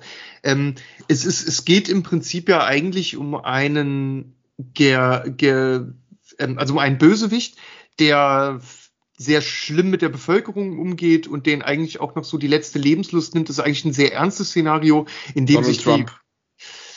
ja, es, ja, ohne Mist. Es, Im Prinzip sollte, also ganz kurz gesagt, die Story geht eigentlich darum, dass da jemand äh, so schlimme Dinge passiert, dass er halt eben zum Guerilla wird und um jeden Preis diesen Bösewicht ausschalten will. Also jetzt überhaupt nichts Spektakuläres. Das War Blöde bei den anderen, anderen Teilen auch schon so, oder? Genau, also irgendwie wirst du da immer verwickelt und so weiter. Und das Blöde ist nur, dass sie es mittlerweile, mittlerweile so unernst nehmen, dass das Szenario für mich teilweise ähm, nicht, nicht, nicht richtig funktioniert. Also ich meine, du sollst da irgendwelche äh, armen, unterdrückten Leute dir angucken, die von irgendwelchen Militärs geschlagen werden, was du ja auch im Spiel siehst. Aber du kannst dann mit der Comedy drumherum keinen Ernst dafür entwickeln. Und ich finde, man muss sich da entweder entscheiden, dass man alles ulkig macht und dann auch wirklich nicht versucht, da noch so Pseudo-Ernst reinzubringen, der einfach nicht mehr funktioniert. Ne? Du kannst es nicht ernst nehmen, wirklich, dieses Spiel. Ähm, was nicht schlimm ist, aber dann, dann entscheide ich mich doch lieber dafür, vielleicht das Ganze in diesen Kontext zu packen, anstatt da so einen Mix-Mix 50-50-Hybriden zu erzeugen, der nicht funktioniert. Was nicht schlimm ist, wie gesagt, du gehst da rum, du ballerst, du sprengst Sachen in die Luft, alles cool. Aber es, es schadet dem Spiel schon ein bisschen, dass das so nicht ganz ausgegoren ist an der Stelle. Ich, ich glaube, sie wollen ja wirklich so in diese Richtung 80er Jahre Actionfilm. Oder? Ja, das, das funktioniert. So, John, John Rambo springt über äh, irgendeine Insel ab, wo ein Diktator ist ja. und fängt an, alle wegzuradieren. Das genau. ist ja denen ihre Idee. Die wollen ja gar keine äh, Entscheidungsfreiheit in nein, nein, Dialogen, die wollen keine, die Story geht in die in die Bahn, wie bei Witcher oder was weiß ich wo, sondern die wollen genau. ja genau dieses, ich bin übermächtig. Irgendwo, ja. oder man wird irgendwann übermächtig. Ich habe coole Ideen, wie ich halt irgendein Lager wieder infiltriere oder ausradiere. Genau. So wirklich auf Diskussionsbasis läuft das ja mit Sicherheit meistens nicht ab, so Waffenstillstand nee. so sie haben halt ihre Formel, mit dem ich nehme irgendwelche Türme ein, sehe dann mehr von der Karte, kann dahin, kann dorthin, kann das machen. Was ja. Ähm da, da haben sie was Cooles gemacht übrigens, äh, weil du es gerade erwähnst. Ähm, das hat mir wirklich gut gefallen. Ähm, das Spiel bietet unglaublich viele verschiedene Mechaniken. Das ist eine große, finde ich, eine große Stärke. Du kannst einfach deine Missions machen, Nebenmissionen machen, du kannst angeln gehen, du kannst deine einzelnen Basen mit Gebäuden ausbauen, die wiederum kannst du dann noch modden. Es gibt nebenbei noch so Guerilla. Genau, genau deine Welt, oder? Ja, ich, ich gebe ja. 0% Progress im Spiel, dafür ähm, 400 Millionen Stunden damit verbracht, alle Fische zu fangen und die schönste Basis zu bauen. Oder ist doch genau also, ist doch eigentlich für dich gemacht, oder? Ich mag ja Progress jetzt auch, so ist es nicht ganz. Also, also im Prinzip überspitzt gesagt hast du natürlich äh, recht. Ich, ähm, wobei du hier nicht so krass die Basis ausbauen kannst. Da geht's wirklich eher um Features freischalten. Also du kannst dann zum Beispiel freischalten, dass mehr äh, Leute aus der Bevölkerung sich deinen Guerillas anschließen, weil es gibt ein Minigame, da hast du dann so Anführer, und äh, Bandidos heißen die. Und die kannst du auf einzelne Missionen spielen. Und dann äh, dauert das eine Stunde, danach macht's Ping, komm in die Basis, deine äh, Meinung wird gefragt. Und dann darfst du halt in so einer Art Minigame immer Entscheidungen treffen, wie die vorgehen bei ihren Einsätzen, was ich total geil finde, das macht mega Spaß. Ab, absolut ein Ding, das haben sie Voice of the Customer auf Tobi bezogen. Und ja, Tobi entfreundet. Ach, total Bock. Aber ich muss jetzt mal sagen, Ah, hast du eben gesagt, nach 60 Minuten, das war ja eigentlich auch unsere Zielvorgabe mal für heute wieder keinen vier Stunden Podcast zu machen, wollte ich mal ein kurzes Endresümee ziehen, was ja. ganz gut passt zu dem Thema Diablo und Far Cry. Ja. Äh, scheiß drauf, wenn dir irgendwas Spaß macht, spielst du halt einfach. So ist es also. muss halt sagen, ist, oder? Mal so für den Zuhörer auch zu sagen, so. wenn dir was Spaß macht, mach's halt.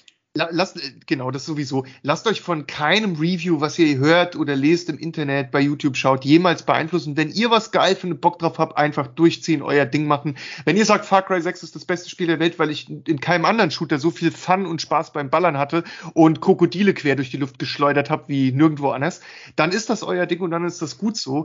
Ähm, und genauso gilt es für die Diablo 2 Nostalgie. Ich, ich hoffe, dass kein Diablo-Spieler, der sich darauf gefreut hat, vielleicht sogar auch ein bisschen enttäuscht wurde, sich das hat madig oder schlecht reden lassen, weil das Spiel ist immer so gut, wie es für euch gut oder schlecht ist und welchen ja. Spaß ihr damit habt. Und deswegen ist alles auch immer okay am Ende des Tages. Ne? Klar, also das ist, ihr seht ja an uns, wir haben ja auch immer kontroverse Meinungen, was, was der eine geil findet, der andere nicht. Manchmal treffen wir uns auch bei Tune, wo dann vielleicht aber auch der eine oder andere sagen würde, sag mal, was habt ihr denn da für einen Film empfohlen? Ja, also das, das war auch so, gerade bei Tune ist nochmal als guter Punkt zum Schluss. Mhm ich kann da keine, keine hundertprozentige Filmempfehlung dafür immer aussprechen, nee. weil es gibt Menschen, wo ich weiß, denen gefällt das nicht. Die gucken ja. halt, ich will jetzt nicht immer Fast and Furious sagen, das ist ja so böse, aber die, die, die brauchen halt so eine Art Film nicht, der so schwer ist und so bedächtig und, ist. Und langsam. Genau, und es gibt halt auch Menschen, die, die stehen auf die Ubisoft-Formel bei Spielen, weil die sagen, ich will die Playstation anschmeißen, eine PC anschmeißen, Kopf aus, Spaß an. Und ich habe halt Spaß, wie Arnold Schwarzenegger in Phantomkommando, da einfach ja, Leute niederzumachen und ähm, halt cool zu sein und mit, mit einem Bowie-Messer von hinten auf Leute einzustechen oder was weiß ich auch immer. Und andere sagen, ich will aber lieber 400 Stunden in Anno verbringen, Anno 1800 Dubak, weil ich halt einfach Bock dran habe, einen kleinen Inselstaat aufzubauen. Und das ist voll, voll äh, philosophisch heute, ne? was wir heute loslassen.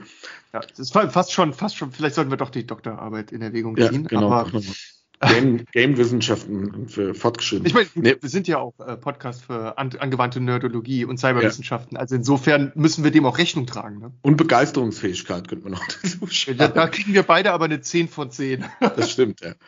Von daher. Ich würde ich würd noch unter Far Cry einen Schlussstrich ziehen. Es ist genau, ein geiler Action-Trip mit sehr viel Fun der sich selbst nicht ernst nimmt, was Vor- und Nachteil ist äh, für das Spiel. Es tut dem Spiel nicht nur gut. Äh, ich habe noch gar nichts zur Grafik gesagt, aber muss man auch nicht viel. Es sieht wie immer saugeil aus. Karibik-Feeling, gerade jetzt, wo hier draußen so beschissenes Wetter ist. Kein Bock auf Herbst, kein Bock auf Winter. Ich will sofort wieder Sommer.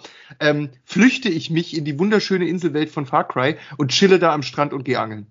Perfekt. Das wäre mein Tagesfazit. Ja, so müssen, so müssen Film, äh, Filme und Spiele sein, dass sie einen aus dem Alltag rausbringen, gerade wenn es Herbst und Winter ist. Ja, so ist Dann es. Dann doch lieber noch mal Tune oder der, ähm, der Dings Lorenz von Arabien gucken und ah. äh, dran denken, wie, wie es sich anfühlt, wenn man die Sonne auf den, auf den Kopf gebratzelt bekommt. Ja. Und ähm, ja, ist doch ein guter, guter runder Abschluss für heute. Passt. Ich guck auch, mal, ja.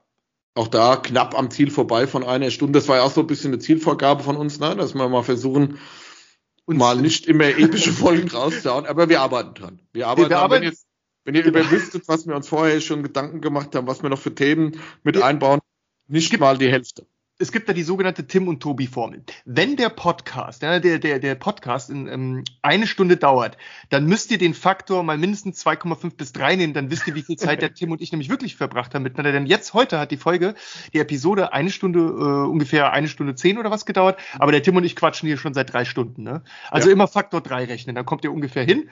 Ähm, und manchmal ärgern wir uns auch darüber, weil wir vorher schon so viel Munition verballern, bevor wir anfangen aufzunehmen. Das wir denken, scheiße. Ja. Das hätten wir eigentlich eigentlich jetzt schon auf Stopp drücken können, ne? aber wir werden immer besser. Um, um bei der lustigen Analogie zu bleiben, wir, wir vertiefen uns zu viel ins Vorglühen und sind bei der Party dann schon zu voll. So, um so sie noch genießen zu können. Wir kommen schon rein und denken, Alter, scheiße, wir sind die Betrunkensten hier im Raum. Richtig. Aber haben wir was draus gelernt? Nein. Ja, nein. Aber wir haben äh, unser, ich denke mal, unsere neue Konzeptionierung, äh, ja. die auch viel auf euer Feedback beruht, muss man sagen. Wir nehmen äh, Kritik auch an. Gut, hier, da gibt's eine Ohrfeige bei Kritik, das ganz klar. Kommt immer darauf an, wie groß jemand ist. Da wird schon mal ähm, ins Gesicht ja, geworfen. Da hole ich auch mal den Gürtel raus, den habe ich ja nicht nur an, damit er die Hose festhält. Ne? Das ist ja kein Thema. Und, ähm, nee, ich, hoffe, ich hoffe, ihr hattet Spaß. Auch, dass wir jetzt nicht mehr sagen, wir machen jetzt hier nur noch Special über dies, über das. Kommt vielleicht auch mal wieder.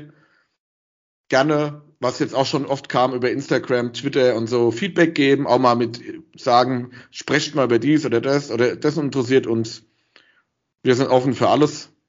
Genau. Versuchen auch vielleicht mal kürzere Abstände jetzt wieder hinzukriegen, indem wir uns eben nicht mehr ewig auf irgendwas vorbereiten müssen. Ich hoffe, ihr hattet ein bisschen Spaß, oder?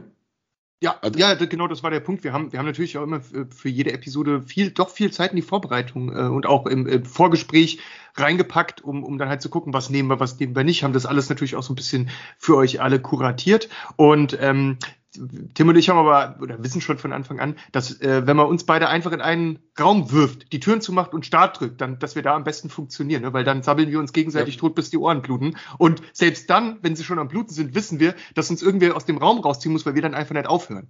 Und, und deswegen haben wir, glaube ich, am Anfang auch ein bisschen stärker konzeptioniert, um nicht so vom Hundertsten ins Tausende zu kommen und äh, sozusagen euch dann irgendwann die Ohren das abzubeißen. Trotzdem wieder passiert ist.